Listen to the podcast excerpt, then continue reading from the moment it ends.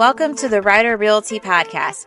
Many times, buyers and sellers coming into the market don't know what to expect, have lots of questions, and don't know where to turn.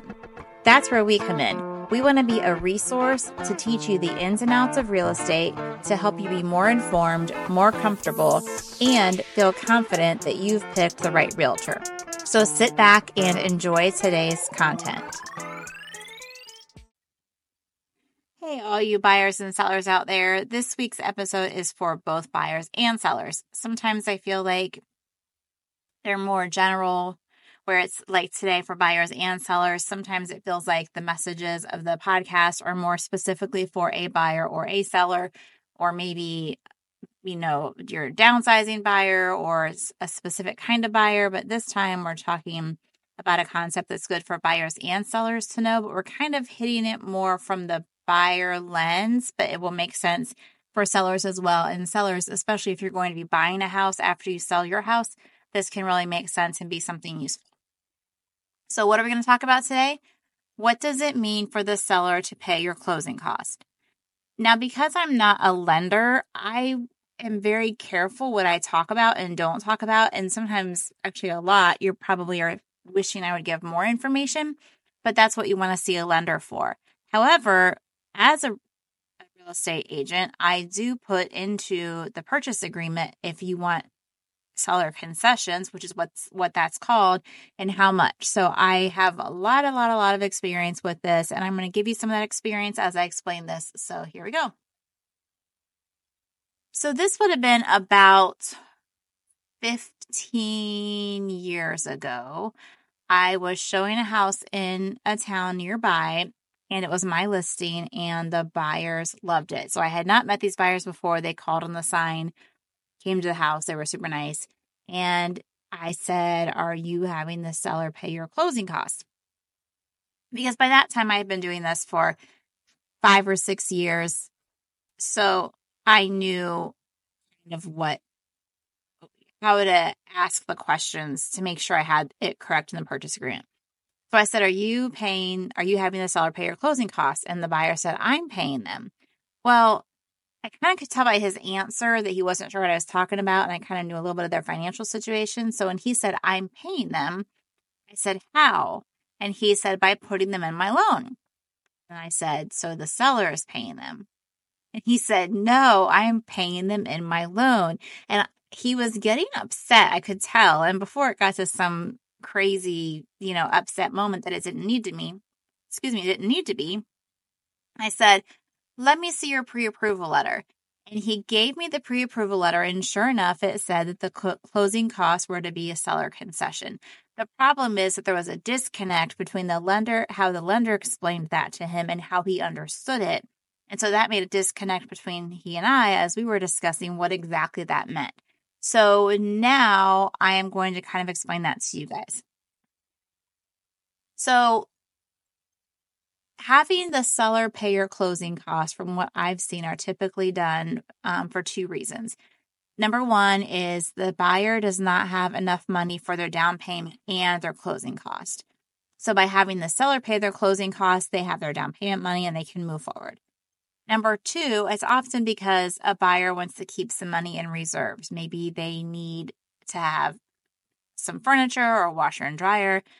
Maybe they know that the furnace might be out in a few years. Maybe they just want to have some savings accounts money to keep as a nest egg.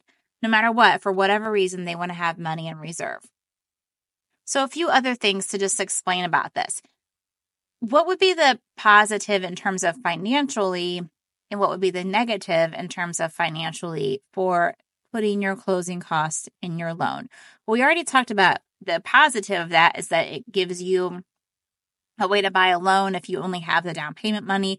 Also, it allows you to keep some money in reserves. The negative is that when you wrap it in your loan, that means you're paying that money back to the bank over 15, 20, 30 years, whatever your loan term is. So you're actually paying interest on that money. So let's just say it was $5,000 of closing costs. If you pay it up front, yeah, you're out that 5000 up front, but you aren't financing that over 30 years at whatever interest rates happen to be when you purchase your home. So that would be the negative, and that's why some people who have the choice to go either way will choose to go ahead and take the money out of their reserves and pay it because they don't want to feel like they're financing those costs. Again, there's not a right or a wrong way. It's just up to up to you. And I've seen people do both. So it really heck I've done both. So it really doesn't matter, but that's kind of how that works. But what you do have to remember is that seller concessions are not a traditional seller cost. So when a seller would get a net sheet, they're going to see, okay, I'm getting X amount for my house, and then I have, you know, transfer tax and tax proration or title fees, t- commissions, whatever all those costs are. Those are all costs a seller is going to have if they list their house and they're selling wherever their home is. That's just normal stuff. But paying seller concessions and then your closing costs as a buyer is not a normal cost. So what that means is that they may want to be compensated for that so that they're not losing money because you're either choosing not to pay your cost or you can't pay them. So you have to keep that in mind that a full price offer, if they're paying your closing costs, is not a full price offer. So, for example, you have buyer A and buyer B. Buyer A offers $100,000 for the house, but they want, and I'm just making up numbers here, $5,000 of seller concessions. Buyer B is offering $100,000 for the house, but they're paying their own concessions, their own closing costs. So can you see how that works? Buyer A is bringing an offer of 100,000 minus the 5,000 that the buyer is actually going to be able to use for their closing costs, which means their offer is 95,000. Buyer B has an offer of 100,000 and they're paying their own costs, so their offer is actually 100,000. It's so confusing. I think part of the reason it's confusing is because of the terms they use, but the other part is because how it has to be done. So a buyer can't just choose to like my buyer thought he could just choose to add X amount onto his loan amount. That's not how it works. Although honestly, it'd be way less confusing if that's how it could for buyers and sellers. What happens is you have to word it in a way and put it in the in the contract that the seller is willing to willing to pay X amount. And I think that's part of the confusion of why buyers might not realize that that's costing them money. And in the example that I just explained with each offering a hundred thousand. In terms of the bank, a bank is fine with that. They just cut off you at certain percentages. So, for example, different loan types can ask for different percentages as a maximum up to a certain percent. So that is again your how much you can ask for closing costs is going to depend on type of loan you're getting, um, the and then the purchase price amount if it goes on percentages, and then also you know how much you need. So some people might have part of the money or not all the money some might not have any and also the fees of your bank. So if a bank has higher fees you might have to borrow a little more than if they didn't. If they had lower fees or you know because some of that's going to vary. So it's really whatever is best for you. That's just how that works. Um, your lender is the best resource for that uh, without examples specific examples and without sitting in front of you just doing it over a microphone, it might not be super easy the way I explained it for you to understand.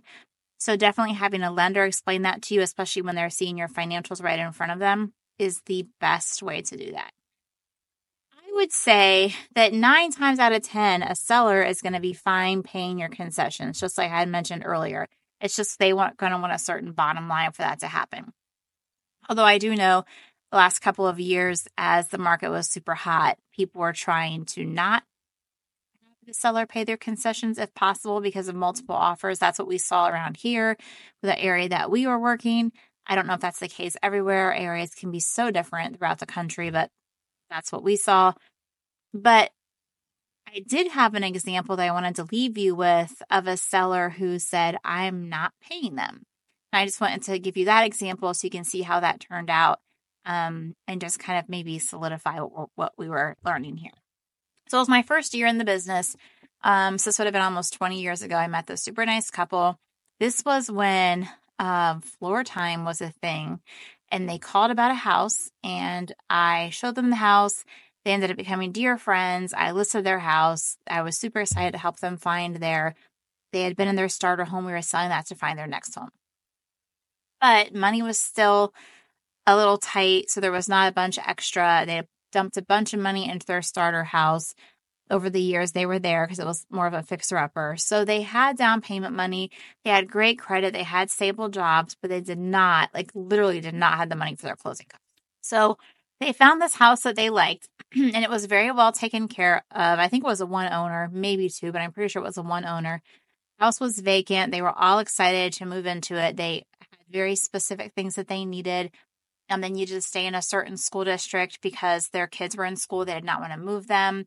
They also needed to um specific price range and they just wanted an upgrade house from what they had. But like I said, funds were tight. So they had options, but not not as many as I would have liked. So I saw this house, loved it. Like it checked every single box, plus was very move in ready, very clean. And so they wrote the offer and they wrote that they needed closing costs. And the seller told his agent, I am not going to pay these costs. And the agent, who was awesome, is like, Well, this is very normal right now that sellers are, you know, paying buyers closing costs. And his answer, his reason for not doing it was literally nothing more than stubbornness, because this is what he told his agent, who then relayed this to me. He said, When I bought this house, I paid for all of my own closing costs. I am not paying for theirs. If they want my house, they're going to pay all of their own costs. And even his own agent was kind of like shocked by this. Like you're, you, they're giving you a good offer. You're netting X amount. Like this is a good thing. You know, your house is vacant let them buy it. And he refused. And they, like I said, like literally did not have money for closing costs. And so the deal didn't come together. But the crazy thing is that the he didn't get any deal for quite a while. That house sat there like literally a couple of months because this is when you had listing agreements that were six months long and they were often renewed. And during that time, the house was vacant. So he's paying to heat an empty house the taxes for it, the insurance for it. I don't know if he had a payment. I, I don't remember. I'm thinking he did not. But either way, he has all these extra expenses because he didn't want to pay a couple thousand dollars in closing costs. But the worst part is that when it finally did sell, because believe me, I was really curious at this point and I was keeping an eye on it. But when it finally did sell, it sold for less money than they had offered him. So, not only by being stubborn did he lose money by paying more in taxes, insurance, utilities, because he still owned the home at a time when if he would have sold it to them, they would have obviously owned it. He also took less money overall. Now, I don't know when it finally did sell if he ended up not being so stubborn since since this was months down the road and paid the other closing cost, or if he was still stubborn and just, you know, still made less money. But either way, that was just crazy to me that he was so stubborn about something that he lost extra money. And I know sellers don't love this. I've heard it before. Hey, I don't want to pay their closing costs, which is why I'm listing appointments. I make sure I explain this to sellers and what it looks like and why they have it. And they may not have to pay it, but and I will tell them that story. I told that story so many times. I will tell them, but if that's the only way they can buy, so this is my message to you sellers. If that's the only way the buyer can buy and they're a good buyer who wants your house, let me tell you about a guy who didn't sell when he should have sold. Because you know what? Within a couple of weeks, those buyers found something else because that guy would not change his mind. They closed on it very quickly in the normal time frame, had a great lender. They were great buyers and then ended up finding the house they've been in ever since then. So that is my like little warning story, mostly to sellers, but also kind of an interesting story to hopefully let buyers see kind of how that works. So I hope that you have a great day, a great evening, that this kind of makes sense to you, how this works. And until next time. That's it for today. Thanks for listening. If there's anything we can help you with, please reach out. All of our contact information is on the show notes. Have a blessed day.